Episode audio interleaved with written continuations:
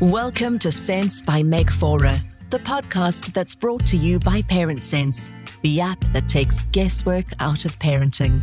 If you're a new parent, then you are in good company. Your host, Meg Faure, is a well known OT, infant specialist, and the author of eight parenting books. Each week, we're going to spend time with new mums and dads just like you to chat about the week's wins, the challenges, and the questions of the moment. Subscribe to the podcast, download the Parent Sense app, and catch Meg here every week to make the most of that first year of your little one's life. And now, meet your host. Welcome back, mums and dads. I'm Meg Faure, and this is Sense by Meg Faure, your weekly dose of sense to do with your babies. Each week, I join you and we talk about a variety of topics. We go as far and wide as sleep to development and stimulation, all the way across to potty training. And very often, the topic comes up of feeding. And that's the topic we're going to be talking about today. And sometimes I'll be talking to a real mum and we're going to be talking about what's going on in her feeding journey. And sometimes I have an expert. And the expert who usually joins me to talk about feeding is Kath Megaw. Kath is a pediatric dietitian. She's based in Cape Town, South Africa. Africa. She got her pediatric dietetics qualification from the John Hopkins University in the United States. She runs a super busy practice. Um, she sees um, neonates and prem babies all the way through into picky toddlers and picky children and tricky eaters, as well as looking at ketogenic diets for little ones who've got epilepsy. So she really is the expert when it comes to pediatric dietetics. And Kath, it is my absolute pleasure to welcome you back here today. Oh, thanks for having me love being on. It's always such a pleasure. Kath and I have written three books together, and you've given input on, a, on an additional couple of mine. Mm-hmm. How many books have you written? How many titles do you have? I've got five. Yeah, oh, including okay. the ones we've done. Yeah. Excellent. And the biggest seller of that for both of us across the board is weaning sense. So many of you will be weaning sense mummies. So you will have weaned your babies with our journey um, that has a look at collab weaning, which is really a collaborative approach to weaning your little one. And today we're going to be talking about a topic that's really, really a hot topic. It's the topic of weight gain in babies. And, you know, I think as a mum, and I'm a mum of three, as you know, it was really something that I always measured my success on. How much is my baby weighing? How much weight are they gaining? And in fact, Kath, it'll horrify you probably to know that with my first baby, I wasn't a terribly brilliant breastfeeder, which I think I've told you before, but I came across a clinic sister in Cape Town who told me that we had to do pre feed and post feed weighs. And so I'd go in and we'd weigh James I then breastfeed him, and with tears in my eyes, she would tell me, "No, he's only gained sixty grams, whatever it is. You've only fed him sixty mils of milk, or whatever it was." And we'd all be in tears about the fact that I must maybe stop breastfeeding and rather go into bottle feeding. So I became absolutely obsessed with the scale and obsessed with the feeding charts and the, and the growth charts. And I think that's a lot of the journey for a lot of mums. Of course, there's a flip side to that, which is when babies have obesity and weigh too much. And that probably is more of a concern to you in some respects. And I'd love to touch on that today. But today we're really going to talk about everything from too little weight gain to too much weight gain and everything in between. And Kath is going to weigh in on it. So Kath, I'm super excited about today's topic. I know it's close to your heart. Yeah, absolutely. I think it, like you said, it's a topic that probably is one of the areas that causes the biggest concern for moms. And also one of the areas, like you mentioned, that can almost define whether a mom continues breastfeeding or mm-hmm. doesn't, or you know changes formula or doesn't and and measuring our success as moms by our child's weight in the early days is is mm-hmm. very real so yeah i'm really excited for this chat yeah, no, that is exactly what it is. It's that kind of measuring your success. There's so few measures of success as a new mum, and yeah. it, you know the scale becomes one of those. So let's start at the beginning, and let's actually turn back the clock to actually pretty much what I had spoken about when when James was little, and that was that you know he he really didn't gain weight brilliantly. I don't think I was a good milk cow, although he's a thriving, strapping young man now. But if we're speaking to mm-hmm. new mums, how much weight should a newborn gain each week? So, so we normally average between 100 and 200 grams a week in the newborn stage, which is the first six weeks.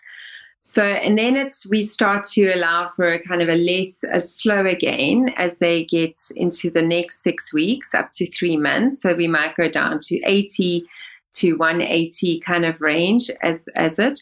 Some children even gain up to 240 grams a week. Some consistently gain around 80 to 90 grams. So I think what's important here is not necessarily how much they're gaining, but are they gaining to stay on their curve? And I think that is really important. So with the growth charts and that we look at curves and the story versus just that individual number. Yeah, no, absolutely. Um, and I think that's really important to point out that it is about the curves. It's not about exactly what happens week on week. Because I think what can become is this absolute obsession, even if you're gaining at the bottom end of the 100 to 200 grams a week, which James was gaining on the bottom end of that.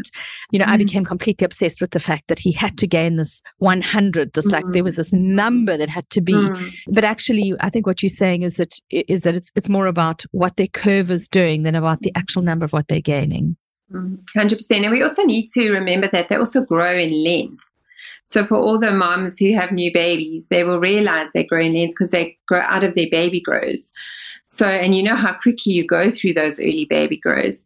And so some weeks they'll grow more in length and others they're going to grow more in weight. And so with the weight growth, there's sometimes a little bit more weight gain. With the length growth, there's sometimes a bit less weight gain. Mm-hmm. They also grow in head circumference. So their brain is also growing. So it's really important that if we are going to give mom counseling around weight gain that we don't feel is adequate, that we match it in line with length, and mm. head circumference mm. and everything. And that's why your story is quite tragic in that and so common, unfortunately, mm. even still today, is that that's just so weight focused in individual moments mm-hmm. versus looking at the big picture and the whole story. And I mm. think that can really shift the perspective when you are talking about weight. So you've spoken about a couple of different growth charts there. You've spoken about weight, length, and head circumference. Mm. Maybe we should just touch on growth charts are they important? Should we be throwing them out altogether? How should we be reading them? You know, which ones do we place importance on that type of thing? So I think just to give a brief, like one minute history of growth charts, it's important to remember that it's taken an average of a group of children and a group of demographics around the world in certain places, and we are then creating a norm. Mm-hmm. So it's not looking at your individual child, your individual family genetics there's many, many different growth charts. There's over a hundred growth charts mm. in the world. And we tend to use the World Health Organization growth charts in South Africa, which is really developed focusing around developing countries. So it's appropriate to a degree, but not for every single child. I find, for example, certain different ethnic groups, for example, like p- children who are of Indian ethnicity, they will tend to be smaller and they never fit on nicely onto our growth curves. And they always look like they're failing to thrive. And they always panicking and always needing to be fed more. And it's actually not fair. They need to mm. be really plotted according to that norm. So that's just one example. There's another growth chart which I find gets used quite often in the private clinics, which is the CDC growth chart. And that's really more a European, Amer- um, American based growth chart. And this, unfortunately, is also not really appropriate for all the baby groups and that. So that's why it is important because it tells us a story. So again, it's not necessarily that line, like which line is my child on. It's more, is your child following a curve? Mm-hmm. So that's very consistent over all growth charts, mm-hmm. is that there are norm curves. And we want the children to be following one of them. Whichever one they fall onto, that's the one they follow. Mm-hmm there's a red alert if a child will drop below two curves or go above two curves. So mm-hmm. if they mm-hmm. suddenly go from, say, the bottom curve onto the second, third curve very dramatically, mm-hmm. we would need to just ascertain what's happening. Are they correcting mm-hmm. or have are they over being overfed? If a child goes from, say, the third curve and jumps right down to the bottom curve, that's a concern because is there something wrong? Are they ill?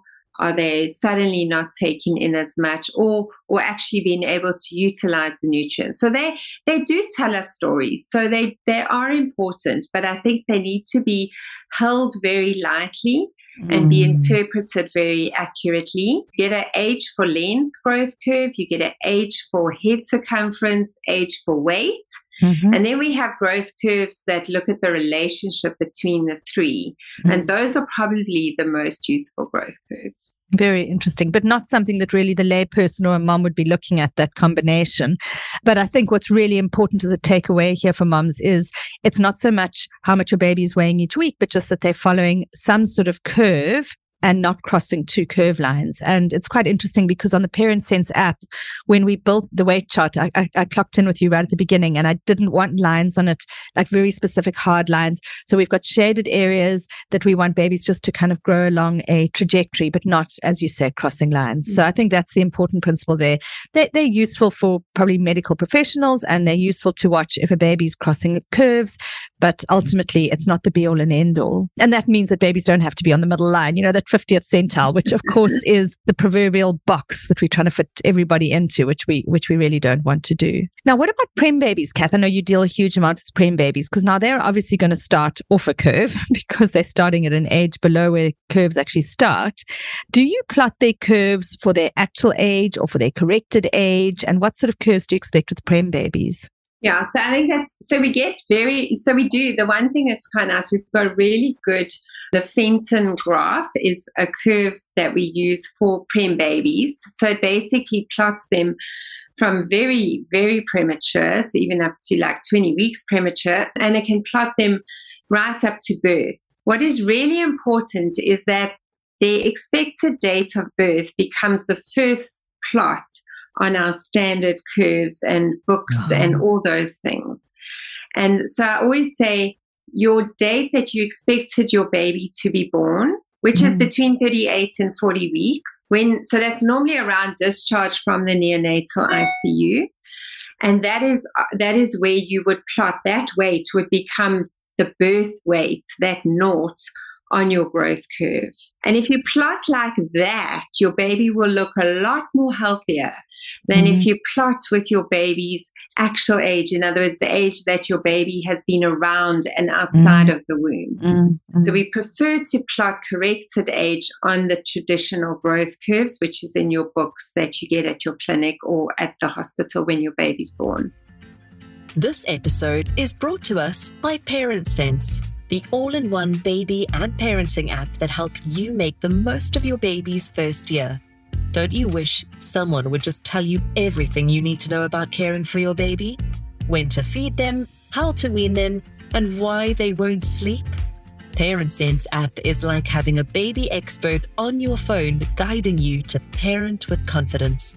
Get a flexible routine, daily tips, and advice personalized for you and your little one.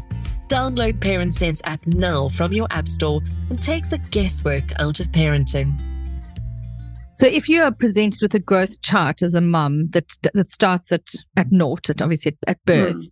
you actually really wouldn't even be plotting their their pre if, they've been alive for six weeks ahead of their due date, you wouldn't even be plotting it on there and you'd start on their due date. Okay. Yes, and that's really, really important and mm. really helpful.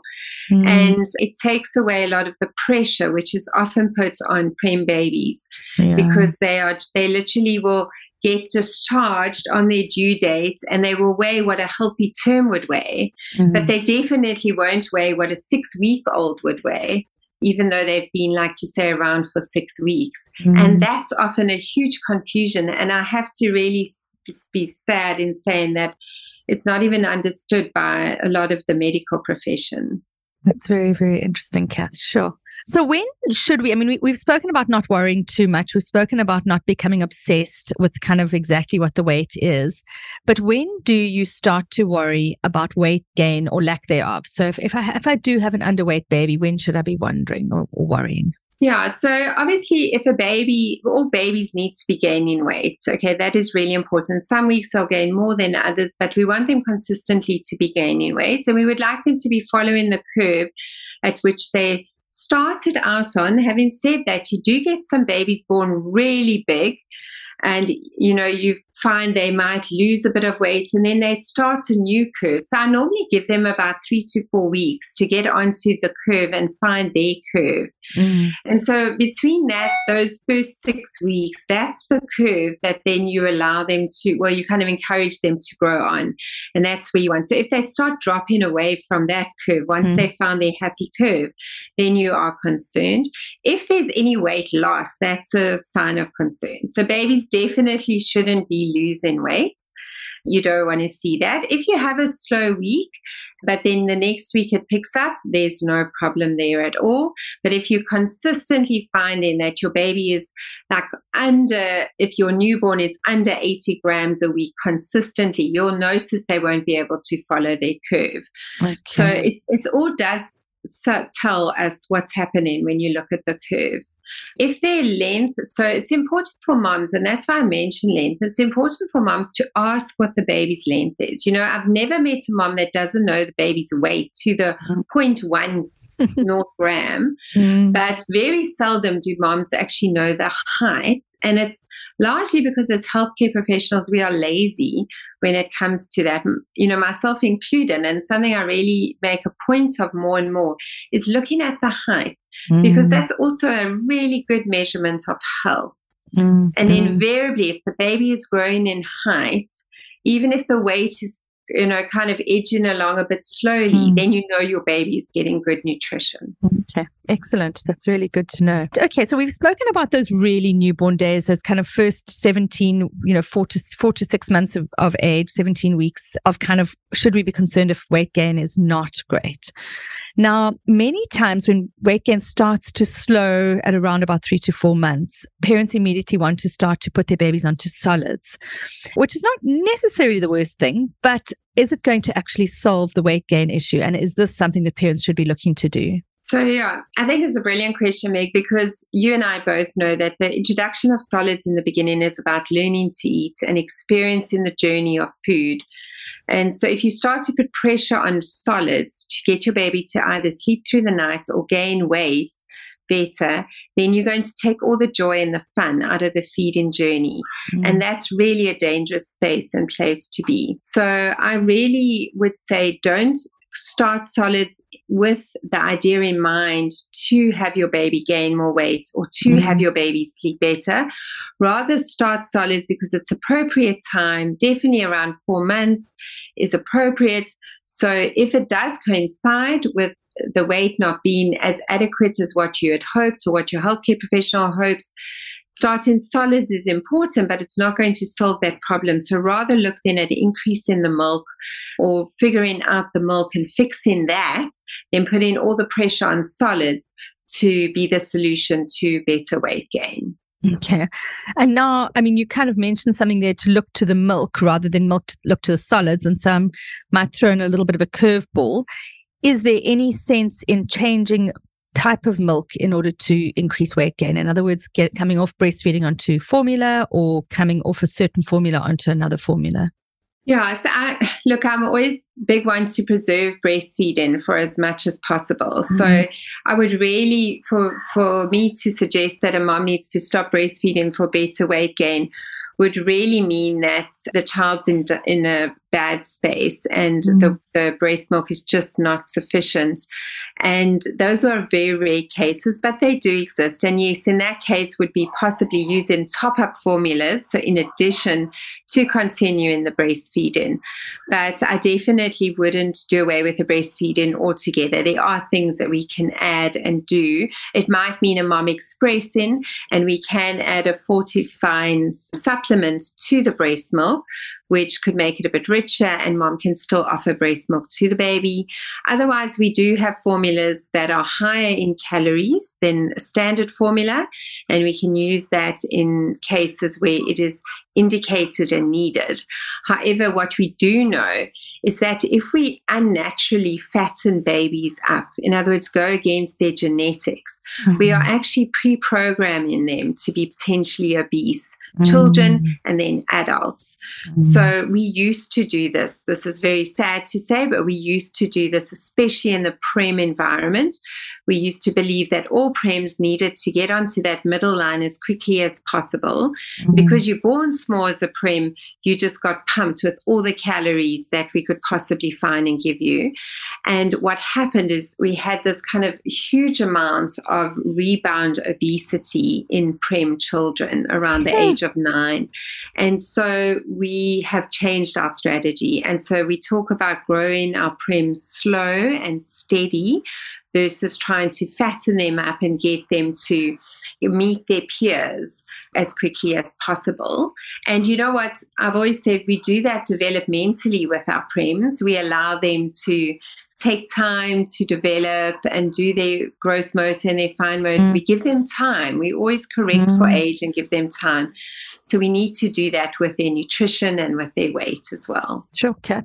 Very interesting and actually a little bit scary. This this thing of of this kind of rebound overweight or obesity. You know, when, when they're nine years old. Is this something that we see with other children? So so so let's say we have a baby, and I mean, my best friend when we had well, we had our firstborns together, so we were like deer in the headlights, and I had this very underweight, little skinny, scrawny guy. And she had this really, really, really fat baby. I mean, he was, he was really, really fat. She couldn't clean between the, the folds in his neck and around his thighs. He was, he was exclusively breastfed, but was a very, very, very fat baby.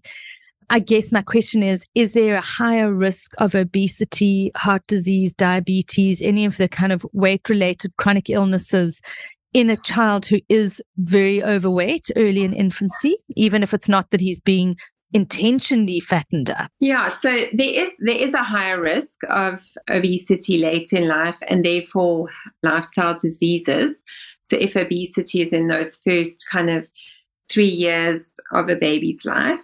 However, on the good news side, if you are exclusively breastfeeding, we know that breast milk tends to lay down a lot more brown fat cells. So obesity has got a lot to do with the type of fat cells. You get brown fat cells and white fat cells. Mm. White fat cells are more artificial fat cells that are laid down early on through either overfeeding or through food that is more unnatural for a child. So anything not breast milk will be uh, more likely to lay down white fat cells. Mm versus the, the breast milk, which we know lays down more brown fat cells, mm. partially because of the way the body regulates itself when with the feeding of breastfeeding and that the baby you can't really measure the mils and that however if you start measuring mils and you're doing express breast milk we have found that you can also get white fat cells being laid down. So we think mm. it's more mm. due to the overfeeding mm. versus breast milk versus mm. formula. So we tend to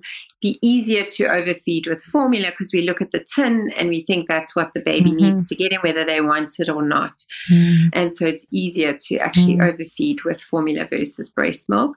So, yes, there is a higher risk. However, we do also see babies who are very like big babies, healthy, flourishing babies, but were regulated with their feeding and they are totally normal as older older children and into adult years.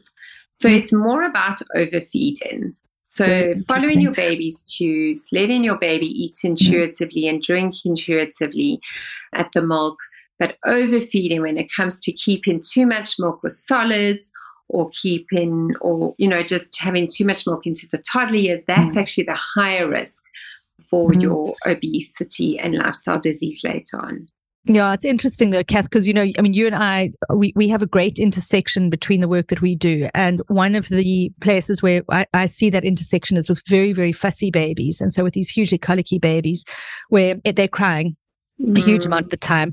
The mum therefore looks at them and thinks they must be dissatisfied or hungry. She then feeds them because that's her first line of defense mm. to calm the baby. And so you end up with these babies. And in actual fact, my, my friend's kid was one of these where, where yes, she was breastfeeding and she wasn't intentionally trying to fatten him up, but she breastfed like 24 seven for a mm. very long period of time because it was the mm. only way she could soothe him. Um, I mean, what do you think of that? So, in, in the circumstance where we have this very colicky baby, the mom is feeding kind of nonstop, it's hourly feeds with a, and ending up with a very chunky, very unsettled baby. Is there a, a rationale or a place for us to start to recommend spacing feeds a little bit? Mm-hmm for sure. So so that's what I'm saying. I think it's mm-hmm. not like you breastfeeding, so it's mm-hmm. carte blanche, feed as much as you mm-hmm. want, your baby will be mm-hmm. fine. Mm-hmm. It's it's comes to regulation. And if yes. the baby can't regulate themselves because they crampy and colicky. Mm. And as you and I often say, mm. you know, baby, when they're little, they don't know the difference between a gas wind and a hunger cue. And so mm. they will respond positively to feeding mm. initially because they feel it soothing them because it creates that soothing experience. For the mom, she seems, she feels like she's done the right thing. And so therein lies the risk of overfeeding. So spacing, it becomes so important in those cases and definitely indicated if baby is starting to gain a lot of weight because consistent breastfeeding mm. we know also has a lot more sugary um, milk that the baby is because mom just doesn't have the chance mm. to really create that substantial protein and fat which is really important to also regulate in appetite and mm. weight gain as well so it's also interesting just on that note the higher the sugar content of formula of a child's diet and of breast milk the more chance there is of the white fat cells versus the brown fat cells. Very interesting. Gosh, Kath, it's utterly fascinating. Really, really super, super to hear all of this. One of the things, mums, when you go into the app now, we've just updated it and we have a new algorithm that's built into the app in which you can actually develop a routine for your baby based on more information that you want to put in. So you can put in your baby's, the spaces between babies' feeds, for instance, or the time that you want your baby to go to sleep in the evening and their bedtime. So we, we're putting more control in your hands. But what you'll notice when we give you the control to be able to put in the spaces between your baby's feeds. We prevent you from putting in sooner than two hours or more than four hours for little babies. And this is exactly the reason for that. That, you know, f- when you're breastfeeding more than two hourly, you're really not giving yourself the opportunity to build up that lovely hind milk and all the fats and the proteins that Kath's talking about. And you run the risk of a baby who is actually a little bit more niggly because they're getting so many sugars coming through. So much of that, that lactose is coming mm. through. And so they're battling to actually digest that. And so you get these crampy tummies. So that's one of the reasons why, along with the weight gain side of things, that we make sure that, that, that we're spacing feeds nicely. Kath, we've really covered an enormous amount on little babies. And I'd like to move our attention a little bit more towards our toddlers. Toddlers actually, their weight slows down quite dramatically. And, you know, I mean, we've spoken about the slowdown of weight gain between after six weeks or, or as babies move out of that newborn phase. What happens to weight gain as they move into the toddler years? And is this cause for alarm? Yeah, it's an exponential slowing down. And it's so hard for moms to really wrap their head around this because there's been so much pressure on them in the baby year was to like get this weight gain. And you're looking at weekly weight gains of 100 grams a week or more. And it just feels like that's where your focus is. And then you hit this toddler stage and your baby, your toddler maybe gains 100 grams in a month and you panic at first and think, oh my word, what's happening? Alongside, he's becoming fussy and he's not eating the volume that you perceived he should eat. And so you start to equate my toddler's not gaining weight because he's not eating. And then there's this pressure and creates a whole lot of issues, mm. which we know mm. about. So you do you do want to see the weight gain slow down because if you don't, you would have a giant by the age of five years old if they had to grow at the same rate that the baby's growing. Yes. And if you think about a, a newborn and how they literally like double their weight and then double it again by a yeah. year you you can't have that going on and on mm-hmm. and on into your child's life so you want that slow down which means it gives you time to breathe because feeding can actually be a little bit more relaxed. I always say that slower weight gain in the toddler years is grace for us as parents to just not have to panic so much about the calories and that. So we can focus on healthy, good nutrition, but we don't have to be so obsessed with that they are getting every day the right amount and the exact amount, but they can, over the space of a week, incorporate the foods that they need. So it mm-hmm. takes a lot of pressure off when you stop focusing on that exponential weight gain in those years. Absolutely. Now, I mean, you shouldn't even really, I mean, in the early days, you're weighing your baby weekly and then monthly. How frequently should you actually be weighing your toddler or should you not even be weighing them? Should you just be looking at their health, their mm. energy levels and their sleep? I mean, what, what do you think? Do we need to weigh our toddlers? I think you should just weigh your toddlers at vaccination time. So when they go for their vaccinations or to their PED for a follow up. Obviously, if your if your toddler is really poorly and maybe getting frequently ill, then obviously you would take them to the doctor. They would check their weight. If your child is really not eating well and you are worrying, one of the things we will do is just check their weight, do a reassess what is their height growth because toddlers do a lot more height growing in the in that age group and then just assess that as well. So no, not weight in isolation definitely not with the toddler. You definitely want to look at the weight and the height together and the relationship between the two but they will slim down because they mm-hmm. become more active Mm-hmm. and so it's got a lot to do also with that. They become more lean. They put on more lean muscle mass versus a baby that's carrying more fat mass. The toddler puts on more lean muscle mass because of the activity level mm-hmm. that they get involved in. And we know the story where, you know, athletes, professional athletes couldn't even keep up with a toddler's activity level. and so based on that, a toddler is burning a lot more energy mm-hmm. and kind of utilizing their calories very efficiently throughout the day. So you you really don't have to be weighing regularly mm. at all.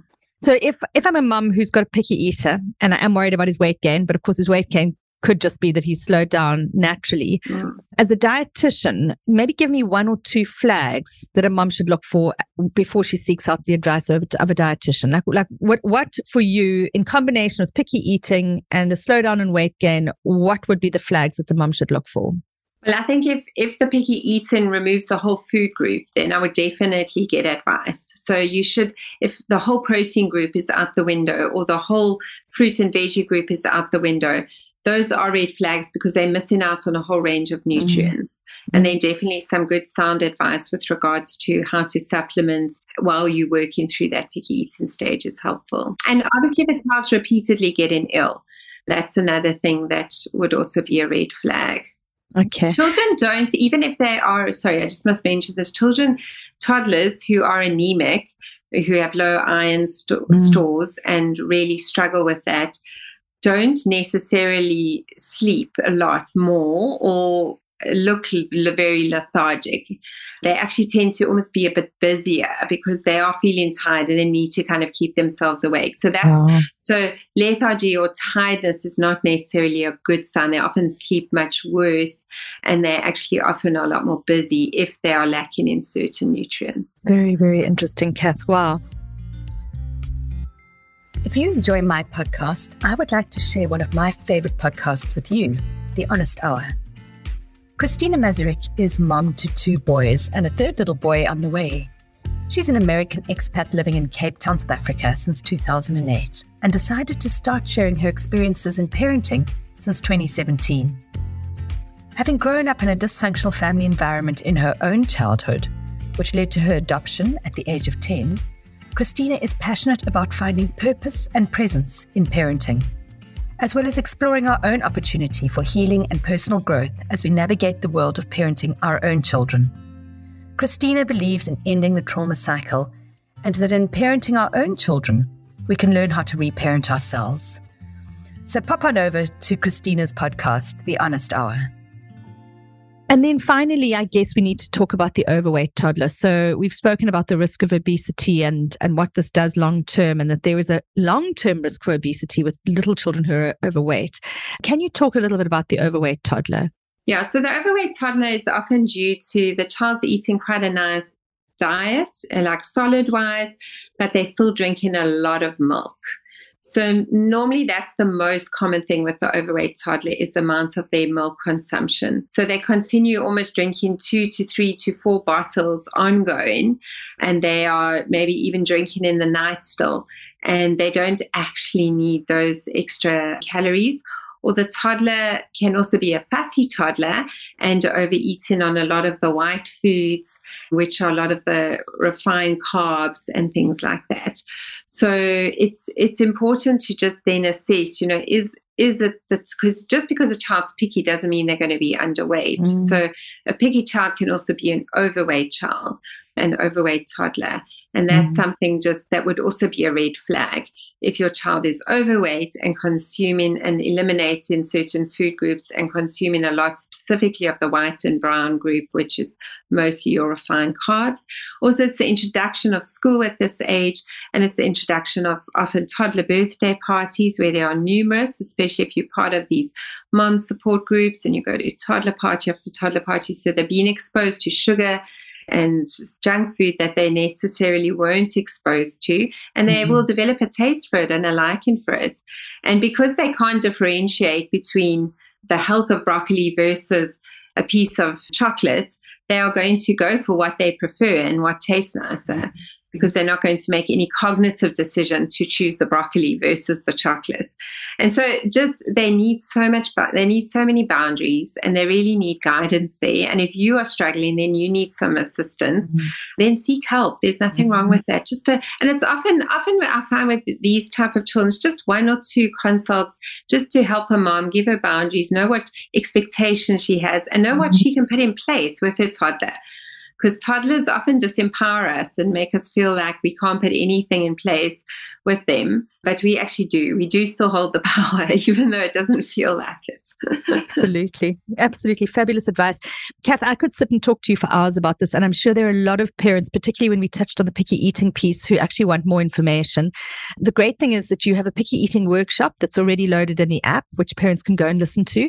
And Kath is currently building a picky eating masterclass as well, which will be a much more extensive a course. And she'll she can take you through, you know, just really a lot more of that. So have a look at the app, the Parent Sense app. Go and have a look. Kath is on there. And you can also reach out to her at NutriPeds as well. You can follow her on Instagram and Facebook. A wealth of information when it comes to infant feeding. So, Kath, it's all we have time for today, but it has been absolutely incredible. Thank you so much for, as usual, just sharing your wealth of information. Pleasure. Thanks for having me. Thanks, Kath. Thanks to everyone who joined us. We will see you the same time next week. Until then, download Parent Sense app and take the guesswork out of parenting.